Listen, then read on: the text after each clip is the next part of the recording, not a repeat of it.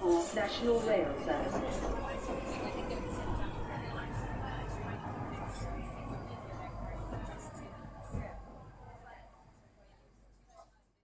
Bine te-am regăsit în stația Londra. Eu sunt Manuel Cheța de la manuelcheța.com și tu asculti podcastul Un român în Londra. Suntem de data aceasta la episodul numărul 212 denumit Turist prin Londra. Acest episod a fost înregistrat în data de 17 mai 2022, undeva pe la vreo aproape 11 seara. Și bineînțeles, în acest episod vreau să vorbesc despre viața de turist pe, în Londra timp de o săptămână. Că doar am avut concediu săptămâna trecută, nu am făcut podcast, așa că povestesc ce am făcut cât de cât în linii mari săptămâna trecută, dar mai mult o să povestesc despre modul în care ți-ai putea petrece tu o săptămână prin Londra. Am făcut un fel de plan din asta, special pentru ascultătorii podcastului. Nu înseamnă că am fost eu în locurile respective, dar uh, cel puțin o parte dintre ele le-am acoperit. Înainte de orice, un mic anunț, podcastul de față este partea Think Digital Podcast Network și bineînțeles, mergem pe mai departe, mă găsești pe Podbean, iTunes, Spotify, Radio.uk, pe Chris Media, adică chrisliniuțetravel.com și pe YouTube. În continuare, vreau să laud o mână de oameni faini. Sunt cei de la ROE Hub, Romanian and Eastern European Hub, care îți oferă suport pentru muncă și violența domestică. Sunt cei de la The 3 Million pe Twitter, care se ocupă de drepturile europenilor și drepturile imigranților în genere. Mai sunt cei de la Centrul Filia, care se ocupă de drepturile femeilor.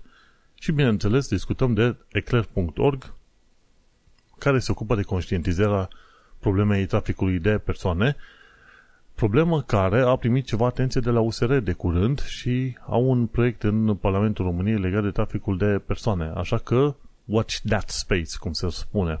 Așa că oameni fain, RO Hub, The 3 Million, Centrul Filiaș și Eclair.org merită pomeniți cât de des, de ce nu, pentru că fac niște lucruri foarte faine.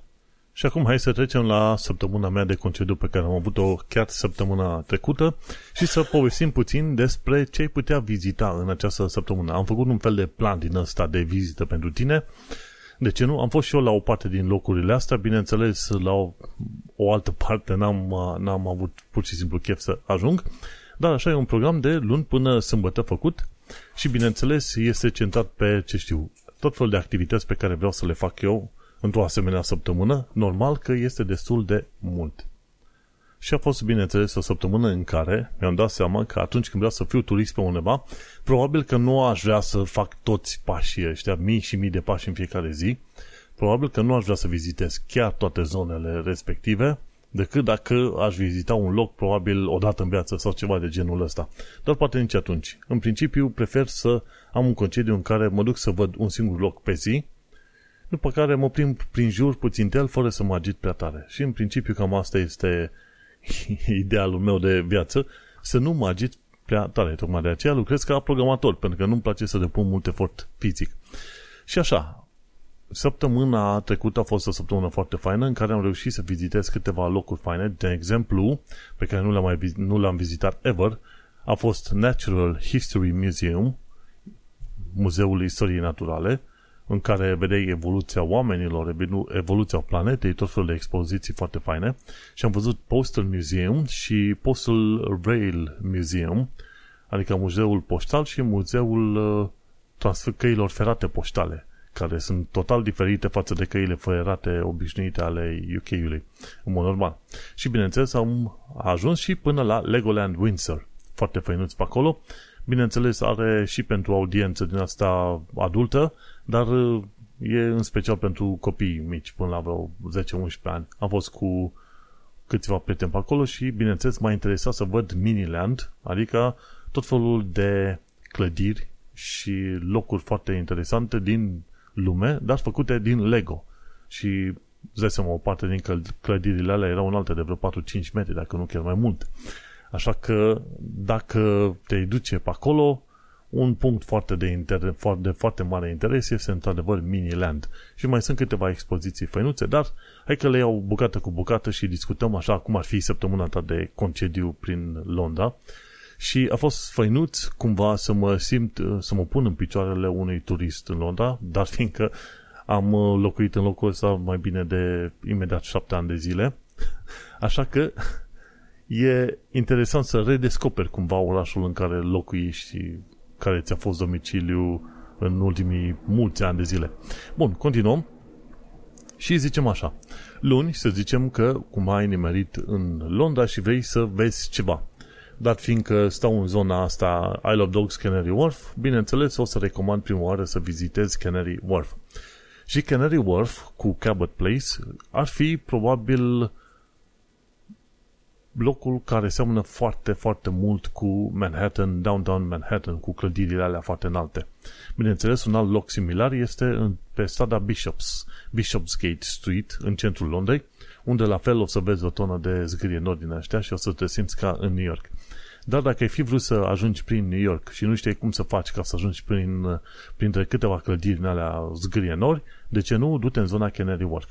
Și acolo o să vezi, sunt deja pe zona asta, cred că vreo 20-30 de clădiri din asta foarte înalte, ți se rupe gâtul uitându-te în sus și atunci o să te impresioneze și o să-ți placă foarte mult să dai câteva ture clădirilor ăstora înalte, mai ales când știi că în România foarte rar vezi clădiri mai mari de 12 etaje sau poate chiar 20 de etaje. Aici clădirile astea, cum e One Canada Square, are vreo 70 de etaje, dacă stau să mă gândesc bine, și mai sunt celelalte clădiri care au tot așa între 40 și 70 de etaje. Așa că e interesant să te plimbi pe la baza lor și pe să te uiți cum uh, blocurile duc până în cer, efectiv până în cer. Și așa că luni o iei ușor, te plimbi de jur împrejur prin uh, Canary Wharf, pe la Cabot Place, pe la West India Key. Dacă vrei neapărat, este și un muzeu al Docklands, care e gratuit și poți să-l vizitezi oricând acolo. Și, bineînțeles, te poți duce până la zona de Crossrail Station. E, un, uh, e o grădină suspendată chiar pe zona asta, chiar lângă Canary Wharf. Și grădina aia undeva pe la vreo etajul 2, dacă mă gândesc. Un fel de mic parc cu plante și copaci din uh, tot felul de zone, în special din zone tropicale, ca să zicem așa, și este foarte fain de vizitat. Asta ca să iei ușor, ca primă zi. Un lucru general pe care trebuie să-l înțelegi este că mai toate muzeele din, uh, din uh, Londra pot fi vizitate în mod gratuit. Dar că trebuie să îți faci programare. Cam asta este toată treaba. Și sunt situații în care, de exemplu, la Science Museum puteam face programare doar peste două, trei zile, nu a doua zi. Așa că dacă vii în Londra să te duci în tot felul de plimbări pe la muzee, muzeile sunt gratuite, cele mai multe dintre ele sunt gratuite, dar va trebui să te programezi, altfel nu poți intra așa ad hoc, să te duci acolo, vreau la muzeul de istorie naturală și să intru acum. Nu, nu merge chiar așa. Așa că trebuie să te programezi. Important este să te uiți la ce fel de muzee să mergi și vezi dacă îți cer programare sau nu. De cele mai multe ori îți vor cere programare, altfel nu ajungi și trebuie să te duci la ora potrivită, pentru că altfel nu intri. Cam asta e toată treaba. Și atunci, hai să zicem că marți vrei să vizitezi un muzeu. E muzeul ăsta de istorie naturală.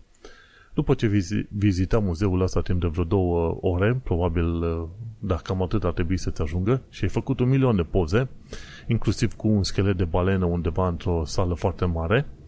Și, bineînțeles, după ce ai făcut și poză cu Charles Darwin, cu, cel puțin cu statuia lui Charles Darwin, făcută în marmură, ca să nu uităm, te duci pe mai departe, lipa-lipa pe jos, sau dacă vrei poți să iei autobuzul din, uh, de la Natural History Museum, iei autobuzul către Regent's Park, durează cam vreo jumătate de oră de mers cu autobuzul, Altfel, dacă nu, va trebui să pleci din de la Natural History Museum, să te duci la nord, să o iei prin Hyde Park, să tai așa puțin în diagonală Hyde Parkul, după care să mergi puțin pe Oxford Street, să faci stânga și să te duci către Regent's Park.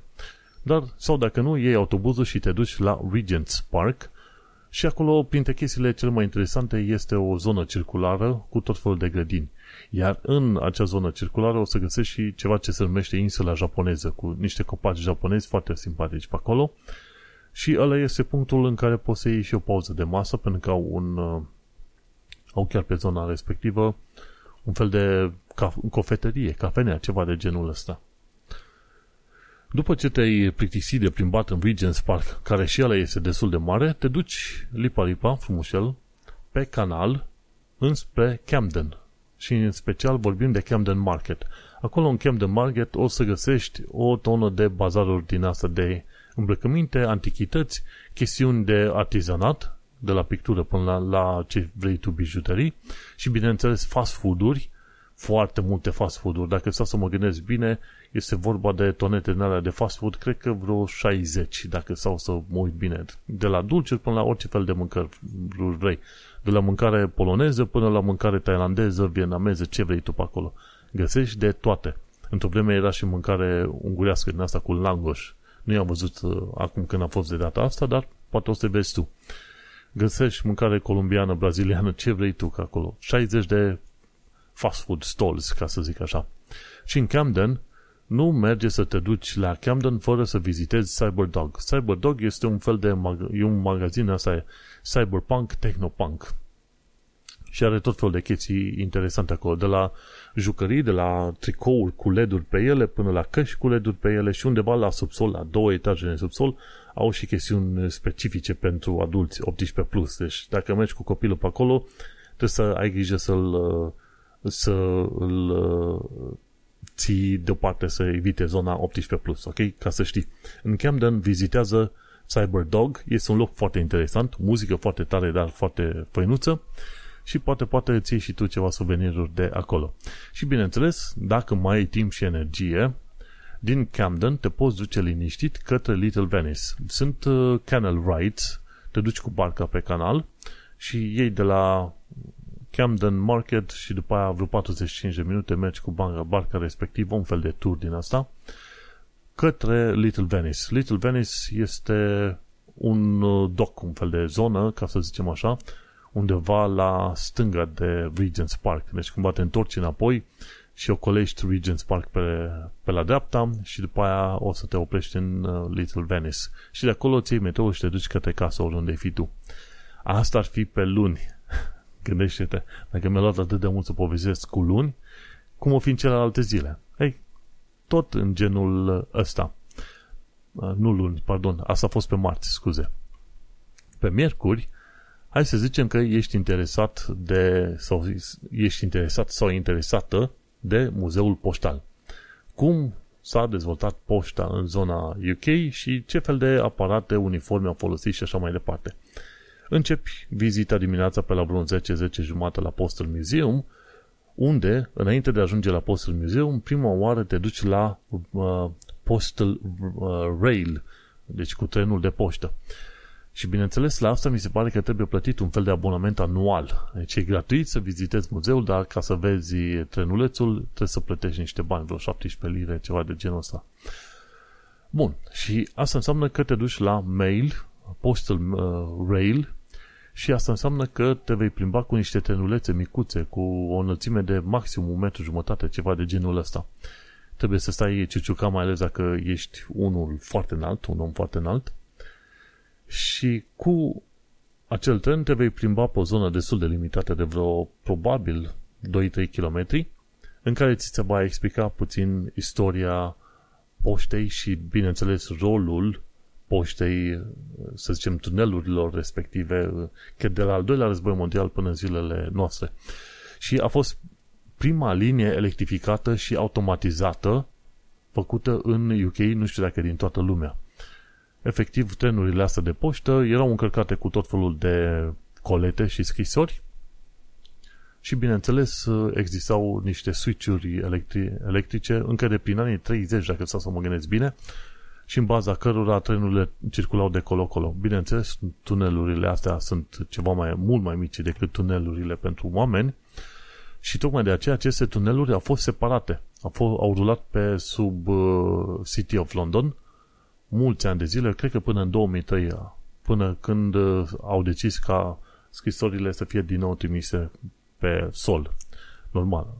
Și bineînțeles, probabil când uh, ai descoperit că nu se mai trimit chiar atât de multe scrisori pe cum se trimiteau înainte, că prin 2003 deja oamenii începuseră să trimite tot mai multe e mail Și cam asta e.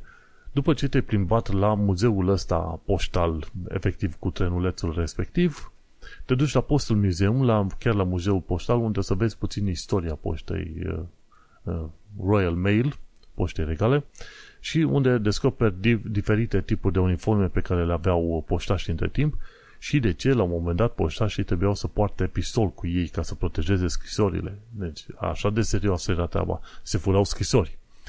Și bineînțeles, vezi caleștile folosite, vezi diverse motorete, la un moment dat și mașini folosite pentru transportul de poștă, inclusiv poștă aeriană. Și de acolo, de la Postal Museum, te duci mai apoi la Harry Potter, platforma 9 și 3 pătrimi, la stația King's Cross. Și acolo, la platforma 9 și 3 pătrimi, o să, ce o să vezi? E un coș, cumva teoretic, ar trebui să fie un coș încasat în perete, dintr-o scenă anume din Harry Potter. Și vine o tonă de oameni să-și facă poze pe acolo, este și un magazin cu Harry Potter și sunt tot felul de jucării de pluș cu bufnițe care generează o tonă de certuri în familiile oamenilor, pentru că copiii vor neapărat să cumpere acele bufnițe. Deci dacă te duci în, în shopul respectiv, să te aștepți să ți se ceară să cumperi măcar o bufniță dintre cele 3-4 tipuri de bufnițe pe care le au ei.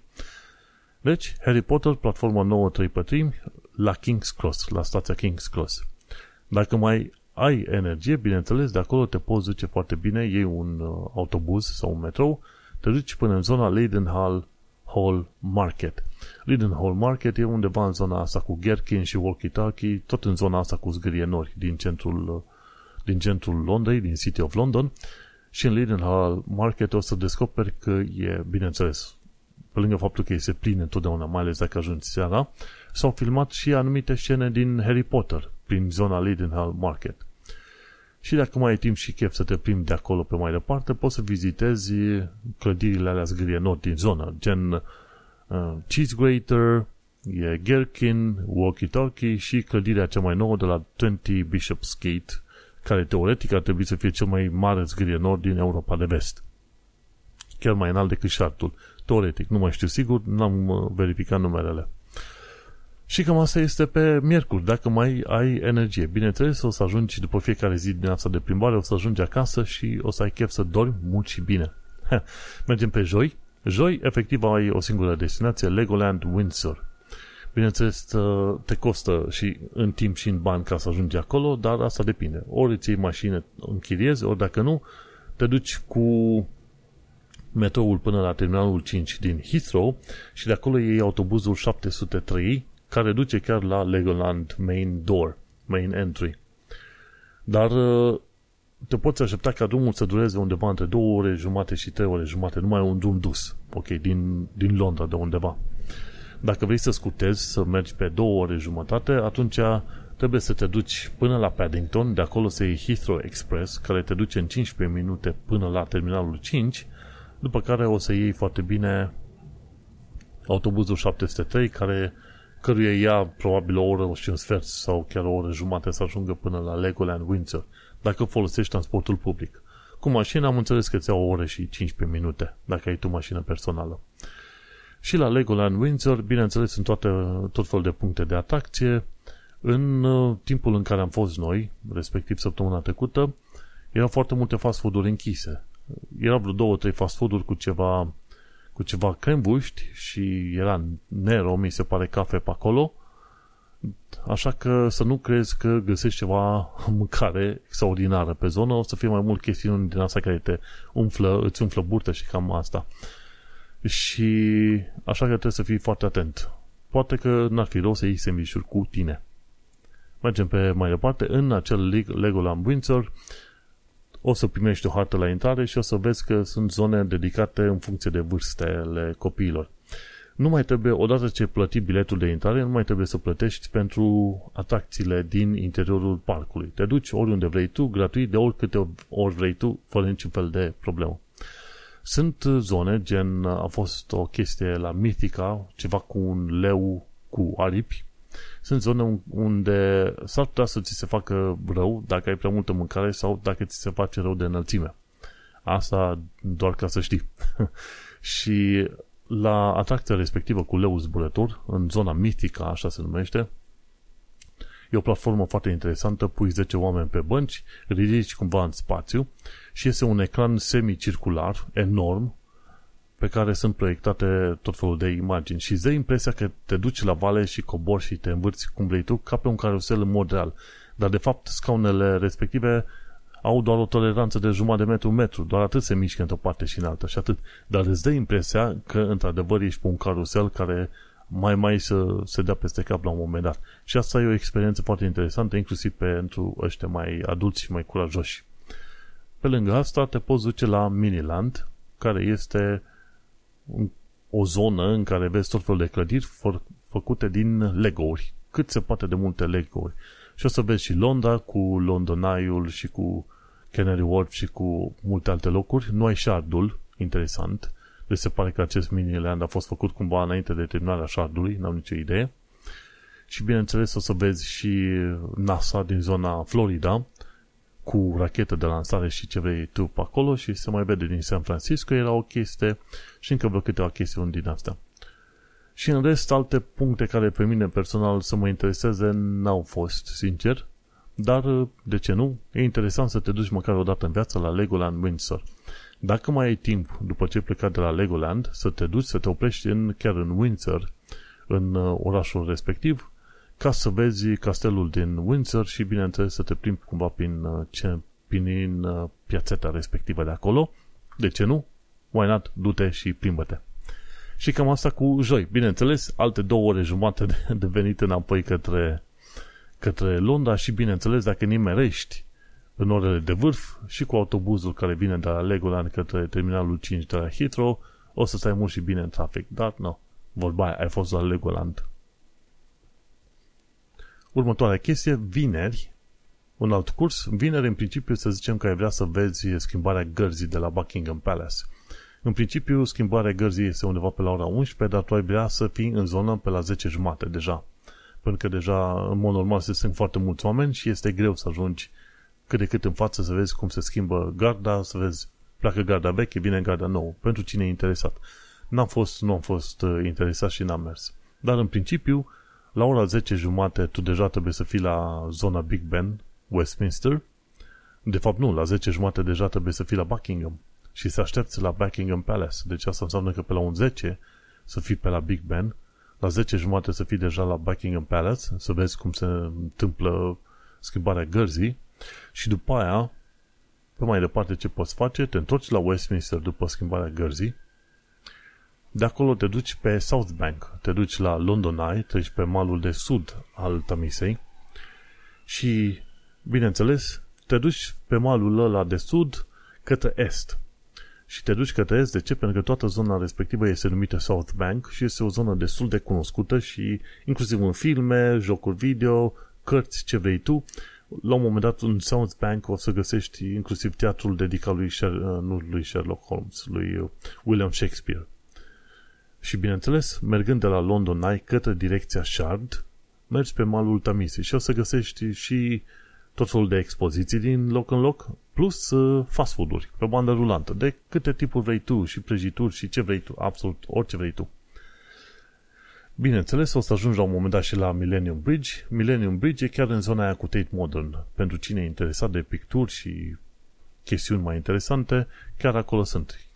Dacă vrei să vezi un lucru interesant în zona aia cu Millennium Bridge, treci pe Millennium Bridge și te duci către St. Paul's Cathedral, Catedrala Sfântului Paul, chiar pe zona. Și pe te întorci înapoi. Te întorci pe Millennium Bridge ca să continui drumul pe South Bank către Borough Market. Când ajungi la Borough Market, este una dintre cele mai vechi piețe din lume, adică peste 1000 de ani, găsești și acolo mâncăruri de orice fel vrei tu. Efectiv, orice fel vrei tu. La un moment dat am mâncat o supă de pește, mi-a plăcut enorm și vreau neapărat să ajung pe acolo pentru o supă de pește. Și ce mai recomand eu este să cumperi pulled pork, un fel de porc din asta franjurat, într-un, uh, într-un, uh, într-o cutiuță cu ceva cartofi sau ce îți mai dau ei salată pe lângă și porc din asta franjurat. Foarte bun, gras, frumos, sărat, cum vrei tu, genial. De la Borough Market, bineînțeles, se duci pe mai departe la Shard, până sus de tot ca să vezi view from the Shard. După ce te plictisi vreo două ore la acel view from the Shard, cobori și te duci către prim- primăria Londrei, efectiv în direcția Tower Bridge. Și bineînțeles, ajungi la Tower Bridge unde poți să faci iarăși o tonă de poze și te plimbi către Tower of London, care este o altă cetate dincolo de Tower Bridge. Și cam pe acolo s-ar termina turul dacă uh, nu mai vrei să te plimbi pe mai departe. Bineînțeles, ai putea plăti și pentru intrare la Tower Bridge ca să te plimbi pe acea platformă nea din sticlă la altitudine. Dar asta depinde de tine. Și poate și bafta să prinzi momentul în care podul se ridică să, ca să permită vapoarelor mari să treacă dincolo de el. Cine știe, poate nimerești momentul respectiv. Dar cam asta pe vineri. Pe mai departe, sâmbătă, ca să o luăm destul de ușor, ca idee, ai putea să te duci în Isle of Dogs Park, Park Farm. Este o fermă aici, chiar în zona Isle of Dogs, dincolo de supermarketul Asda și vezi nu știu câte tipuri de găini, câteva tipuri de porci, câteva tipuri de rațe, cai, ponei, lame, alpaca și ce mai sunt pe acolo. Deci poți să petreci liniștit cam o oră, o oră și ceva prin acea fermă, plimbându-te de colo-colo. Și dacă ai alune cu tine, o să descoperi că veverițele nu se tem de oameni. Vin și chiar se urcă pe tine pe locuri, numai, numai să le dai și tu acele uh, treats, acele alune, ca să mănânce și ele liniștite. După care, de la această fermă, te poți duce către bank cu autobuzul, ca să vezi și tu cu autobuzul etașat cum arată Londra, dar deși până la punctul respectiv probabil o să te plimbi cu autobuzul de mai multe ori și ai șanse foarte mari să prinzi autobuz de etajat și poate chiar să prinzi loc în față să vezi. După ce te-ai dus la bank, iei uh, metroul până la Westminster, de unde poți să găsești un, uh, un uh, să zicem, o barcă să te ducă pe Tamisa de la Westminster tocmai până la Greenwich în zona Cathy Sark. Odată ce ai ajuns la Cathy Sark, după ce te-ai plimbat cu barca, de acolo te poți duce pe mai departe la Greenwich Market, care este foarte faină, un market cu chestiuni artizanale și cu chestiuni foarte vechi, chiar merită să te duci acolo. Și de la Greenwich Market te duci mai departe la Greenwich Park, care este destul de mare. Dacă ai bafta să găsești deschis Greenwich Maritime Museum, în ăla te poți duce fără programare. E unul dintre puținele în care te poți duce fără programare și până ajungi la Greenwich Park, te plimbi puțin prin Greenwich Maritime Museum, muzeul maritim, după aia la Greenwich Park, după aia te duci în partea cealaltă a parcului la Flower Gardens. Și de la Flower Garden te poți duce mai departe către casă, pentru că deja o să fie târziu. Efectiv o să fie deja târziu după ce te-ai plimbat în toate locurile astea. Și uite cum ai avut un program făcut de mine de luni până sâmbătă ca turist în Londra și în mod sigur vei fi extenuat după săptămâna aia și nu o să mai ai chef de concediu până probabil la anul.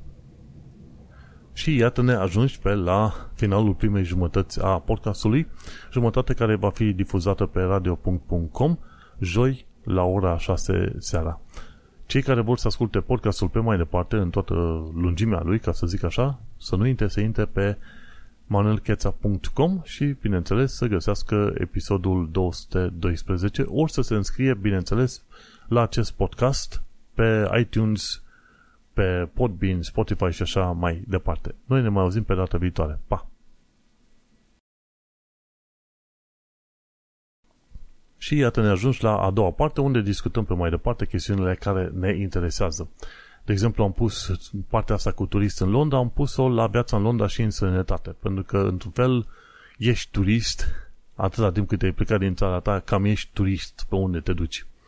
Ca bonus, ci că cum să explorezi muzeele din Londra este un link către cei de la Londonist care au făcut o diagramă enormă cu tot fel de locuri pe care le poți vizita. Așa, dacă ai vizitat Natural History Museum, atunci cred că merge să te duci la British Museum și de acolo te duci la Sir John Sloan's Museum și de acolo te duci la Freud Museum și așa mai departe. Foarte faină grafica, pardon, diagrama asta a tipilor ăstora de la The Londonist. Enormă și foarte interesantă. O găsești în show notes, la bonus. Ce am aflat de curând este că Tube, adică TFL, Transport for London, a creat o nouă serie de whisky. De fapt, e în parteneriat cu cei de la Bimber Distillery și atunci cei de la Bimber Distillery au folosit logo-ul de la Transport for London și au creat vreo 4-5 tipuri de, diferite de whisky. Deci dacă vrei ceva whisky whisky tematic, de ce nu? Te poți duce pe site-ul ăsta de la ironvisits.com ok ca să găsești pe mai departe informații. Ci că o asemenea sticlă de whisky costă 125 de lire. Ups! O altă chestie faină legată de viața în Londra și în sănătate e că ai birouri de design foarte, foarte tari. De exemplu, Akin Studio proiectează case de vacanță mișto. Și Akin Studio, de fapt, a proiectat o casă de vacanță în care totul este ridicat pe piloni și e făcut în zona de țară a UK-ului, o zonă prin care trebuie să treacă oierii, efectiv, oile cu, cu am și uitat cum se zice, cu păstorul lor. Și atunci oile trec pe sub casă și tai casa la, la înălțime, la vreo, ce știu, 3-4 metri. Și o casă, un fel de mini house, dar chiar foarte faină, ajunge ca pe post de casă de vacanță. și mă uit destul de des pe site-ul ăsta numit dezin.com. Îl urmăresc de foarte mulți ani pentru că îți dă idei de case, de locuri foarte fain amenajate pentru un om cu imaginație zero în ceea ce privește modelarea caselor. Un asemenea site este foarte util și e vorba de mine. dezin.com Hai să trecem pe mai departe la secțiunea de informații practice ci că trebuie să ai grijă foarte mare la Scottish Power, pentru că au obiceiul să înscrie oameni în conturile lor fără să ceară voie. Ce s-a întâmplat? La un moment dat uh, s-au dus la casa cuiva, chiar pe Nextdoor au raportat oamenii, în zona Plaistow, în Londra, au venit cei de la Scottish Power și le-a deschis ușa băiatul familiei de vreo 16 ani. Nu, băiatul nu prea știa multe. Și atunci cei de la Scottish Power i-au cerut doar numele băiatului și să semneze nu știu ce. Băiatul a semnat, fără să se întrebe de două ori, băi, ce semnează și despre ce este vorba. Și atunci au trecut pe numele băiatului, să zicem, abonament de energie electrică, deși în casa respectivă era, exista deja un abonament de energie electrică. Se pare că ăștia de la Scottish Power angajează niște echipe din asta de sales sau ce mai sunt ei, foarte agresivi și foarte tâmpiți, care, ai văzut, au cerut doar numele și semnătura și au trecut pe numele lui deja energie electrică, deși casa respectivă avea deja. Scottish Power uh, au mai avut probleme de genul ăsta și nu odată, ci de mai multe ori au apărut în, uh, în uh, să zicem, în presă, gen BBC și The Guardian, pentru tot felul de practici din astea mizerabile. Așa că oricine vine la ușa ta și te întreabă în primul rând care e numele tău sau alte chestii, nu dai nimic. Spui, băi, cine ești? De unde vii? A, ești de la Scottish Power, n-am nevoie, am deja, îi închizi ușa și pleci pe mai departe nu-ți dai numele chiar oricui și în primul și în primul rând nu semnezi chestiuni, ok? Deci asta să fie regulă. O altă informație practică este să ai offline maps în Google Maps. Am folosit foarte mult Google Maps acum cu plimbările mele pe, peste tot prin uh, Londra, mai ales ca turist și am avut grijă să downloadez și offline maps. Dacă nu am internet la un moment dat, măcar prin GPS mă poate descoperi aplicația asta Google Maps cam pe unde aș fi, în genere. Și asta ar fi un lucru foarte bun. Așa că în Google Maps, când deschizi telefonul, nu uita să cauți setarea de offline maps. Și uite că de la sfaturi din astea practice mergem pe mai departe și discutăm desigur despre actualități, că în asta a doua parte a podcastului discutăm despre actualități. Prima parte e partea de ranturi, de chestiuni de ale mele generale și bineînțeles partea a doua este partea în care sunt interesat să vorbesc de știri. De știri de orice fel. Bineînțeles, știri din UK și știri care mi-au atras mie atenție, nu neapărat care ar fi o, de o relevanță foarte mare pentru mulți oameni. Întâmplarea face că interesul meu este să învăț de lucrurile care i-ar ajuta pe cei mai mulți oameni. Bineînțeles, mergem pe mai departe. Uite, ce am aflat de curând este că regina a deschis oficial linia Elizabeth Elizabeth Line pe 17 mai, respectiv astăzi. Chiar a fost prezentă la una dintre stații, mi se pare că la Bond Street sau la Paddington, nu mai știu exact unde, dar hai să vedem. Da, chiar a fost la Paddington. Și la Paddington a venit Regina și a făcut lansarea stației, nu stației, ci a liniei Elizabeth în numele ei, da, ok, chiar uh, astăzi și nu mai știu exact cum. Cred că era pe la ora 11, 12, ceva de genul ăsta. Da, 11.32 dimineața, foarte tare. Bineînțeles, linia asta, inițial îi ziceau Crossrail Line și după care au, s-au hotărât să o denumească Elizabeth. Au numit linia Elisabeta când? Cred că în 2016 sau în 2017. Ceva de genul ăsta. Bugetul a fost vreo 20 de milioane pentru construcția liniei. Încă mai sunt părți de construit și de finalizat, cel puțin ultimii pași. a, bugetul inițial era de vreo 16 miliarde, a ajuns până la urmă la 20 de miliarde, dar până la urmă, din ce am înțeles eu, este unul dintre cele mai mari, mari proiecte de infrastructură din toată Europa din ultimei 20 de ani de zile, ceva de genul ăsta. Ceea ce este un lucru extraordinar, mai ales că linia asta o să ajute enorm de mult oamenii și din Londra și din jurul Londrei. Gândește-te că Londra are vreo 9 milioane de oameni ca populație permanentă și în timpul zilei ajunge la 11, chiar 12 milioane de oameni, până că mai vin alți 2-3 milioane din jurul Londrei ca să lucreze în Londra. Și atunci fiecare linie nouă ajută la decongestionarea traficului, efectiv, pentru că sunt extraordinar de mulți oameni plecând de colo-colo, care pleacă de colo-colo prin toată Londra. Și din ce am înțeles eu, 70% din costul uh, Elizabeth Line a fost plătit de către bugetul local al Londrei și 30% de către buget, buget din partea guvernului UK.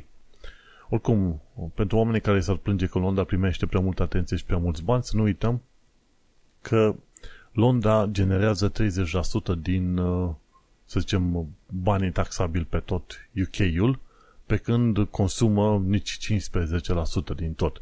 Deci, cu alte cuvinte, trebuie înțeles faptul că taxele luate de pe spatele londonezilor acoperă tot felul de proiecte din toată Anglia, efectiv, ca să zicem așa.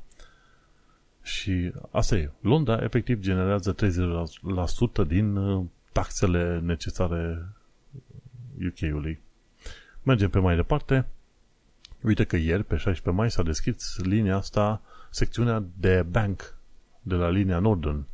Foarte fain, abia așteptam să reușim să folosim linia Northern, să ne ducem, bineînțeles, către Tooting Broadway. Cred că o dată pe an tot vizităm zona aia Tooting Broadway, pentru că acolo am locuit chiar la început când am venit în uh, Londra și asta a fost, am locuit acolo din uh, octombrie 2015 până probabil în iunie 2016, ceva de genul, să nu mai țin minte data exactă.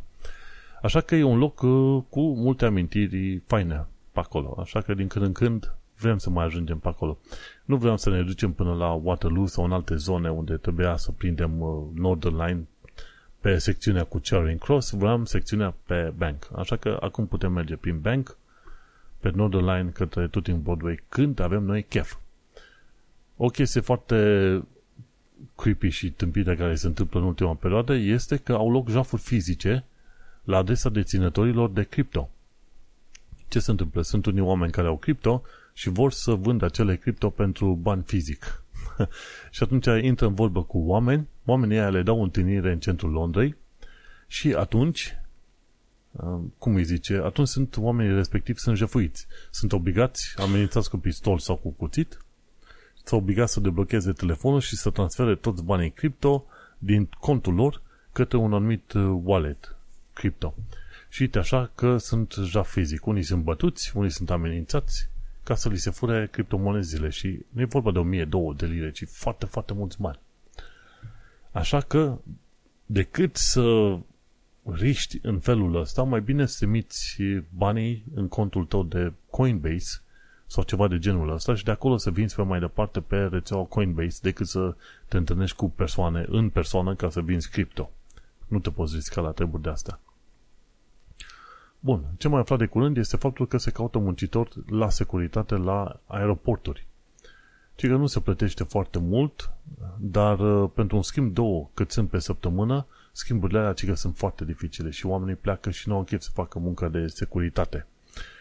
Și de-aia, la un moment dat o să te uiți, ok, de ce la un, sunt în majoritate indieni, să zicem, pe la joburile astea de securitate? Păi, cam prost plătite și britanicii nu au chef să stea la joburi prost plătite. Și așa că, gândește-te foarte bine, dacă vrei să lucrezi la securitate la aeroporturi, caută că se găsesc locuri. Ce mai aflat de curând este faptul că vreo 8 sau 9 autobuze din centrul Londrei vor fi uh, vopsite în MOV pentru Platinum Jubilee. MOV este efectiv culoarea Elizabeth Line, dar MOV este, bineînțeles, asociat și cu regalitate. Și atunci, de Platinum Jubilee, tot felul de lucruri vor avea culoarea mov, inclusiv câteva autobuze care vor circula prin centrul Londrei. Foarte tare. Și am înțeles că sunt uh, autobuze din alea de uh, petrecere, cum ar veni, nu neapărat de transport public. Așa am înțeles eu. Bun.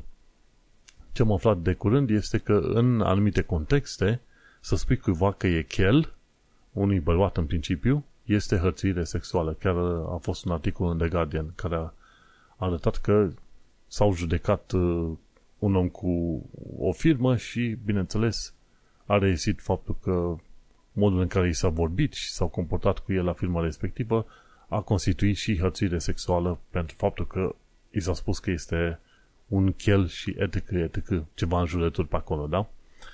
Foarte, foarte interesantă decizia asta. Mergem pe mai departe.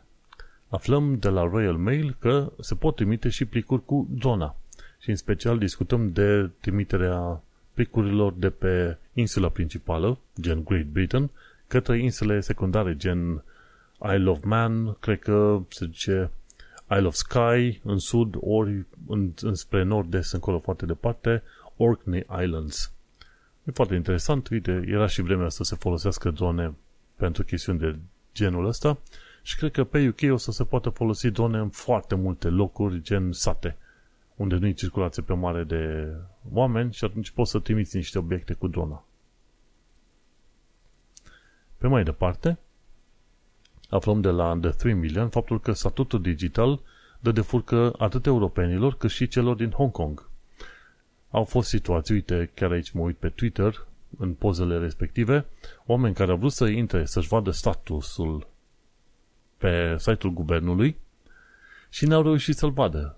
Ba la un moment dat nu le arată că zice photo not available, ba la un moment dat le spune we cannot show your details, știi?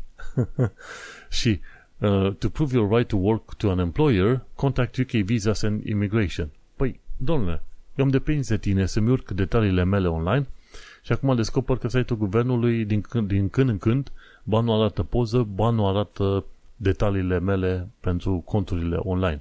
Și tocmai de aceea cei de, de 3 milioane atrag atenția de multe ori, bă, vezi că statutul ăsta, statusul ăsta pur digital nu este întotdeauna util pentru că, vezi, apar date corupte din loc în loc. Și ăla este unul dintre motivele pentru care și eu le zic multora, măi, când aveți ocazia, dați de cetățenie, pentru că așa măcar aveți pașaportul, puteți după aia să aplicați pentru pașaport și cu pașaportul respectiv trimiți poza de pașaport la firmă și gata, îți vezi liniștit de viață pe mai departe, în loc să te chinui cu status de asta online, cu share code și ce vrei tu pe mai departe. Dar nu, oamenii care sunt în continuare pe pre sau settled status și încă nu, nu își pot lua cetățenia, sunt șanse să nimerească în probleme din asta, să nu, să nu poată face un share code. Un lucru interesant de văzut în toată afacerea asta este că firmele nu trebuie să te oblige ca să, să prezinți acel share code, ok? Conform legii, firmele pot să facă, bineînțeles, și verificare manuală, respectiv le dai buletinul sau pașaportul pe care, cu care te-ai înscris tu la, la EU Setter Status și atunci pe baza ălora firma respectivă trebuie să facă verificare la home office să se, să se asigure că lucrezi. Bineînțeles, partea cu share code e mai simplă, dar dacă nu merge, foarte bine ei pot să facă, firmele pot face verificare manuală. Și cam asta este toată povestea. Dacă nu vor să facă verificare manuală, aia înseamnă că e discriminare. Și acolo trebuie să și puțin de gât. Mergem pe mai departe. Au fost alegeri locale pe 5 mai 2022. Ok, 5 mai, când a fost? La două zile după ce am avut celălalt episod de podcast, 211. Și ce s-a întâmplat? Păi, uh, Tories și laburiștii au fost umiliți efectiv pe, toată, pe tot UK-ul. Inclusiv laburiștii au pierdut pe bandă rulantă pentru că nu. Ce au făcut laburiștii în ultimii, ce știu, 1-2 ani de zile a fost doar să se plângă de conservatori că nu fac bine ceea ce fac, fără să prezinte soluții reale. Să zică, uite, noi asta avem în uh, în plan o soluție reală. Nu, ci doar să arate cu degetul, uite ce nașpa sunt aia. Ori, până la urmă, toată lumea poate să arate cu degetul ce poate să, cât de nașpa sunt unii și alții. Nu că n-ar avea dreptate, dar, măi, vină cu soluție reală, dacă tot îmi arăți că e o problemă undeva. E ușor să spui ce, ce nu e bine, dar e greu să spui ce trebuie făcut ca să fie bine. Și Tories la fel, au pierdut și ei. Iar în zona asta unde stăm noi, Tower Hamlets, a pierdut un laburist în fața unui partid nou înființat de curând. Și asta e toată situația. Interesant lucru, ce am aflat de la pagina ambasadei României în Londra, este faptul că mi se pare că trei români au fost aleși în, la consiliile locale din Londra pe data de 5 mai și este vorba de Oana Olaru, care este consiliul local în Lewisham, din partea Partidului Laburist, după aia mai e Teo Benea, Consiliul Local Brent, din partea laboriștilor și după aia mai e Adrian Pascu Tulbure în Hammersmith din partea Partidului Conservator. Deci, uite că avem oameni foarte capabili care au zis că vor să intre în uh, viața politică locală și gândește-te la cât de mulți români sunt pe Londra, undeva probabil pe la vreo 300 până la 500 de mii de oameni, ar trebui să existe mult mai mulți consilieri locali, mai ales pe zonele respective. Dar este bine, măcar uite că avem trei oameni, trei oameni noi în consiliile locale, Oana Olaru, Teo Benea și Adrian Pascu Tulbre.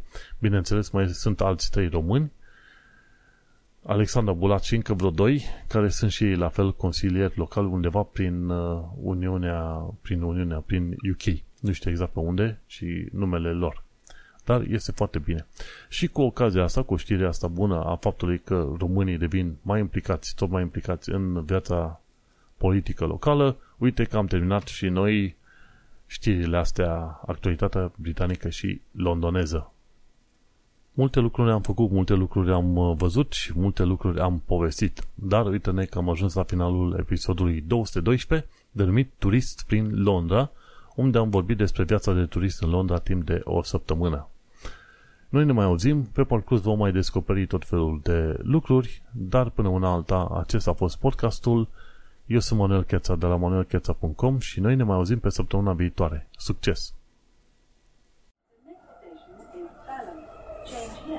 National Rail Services.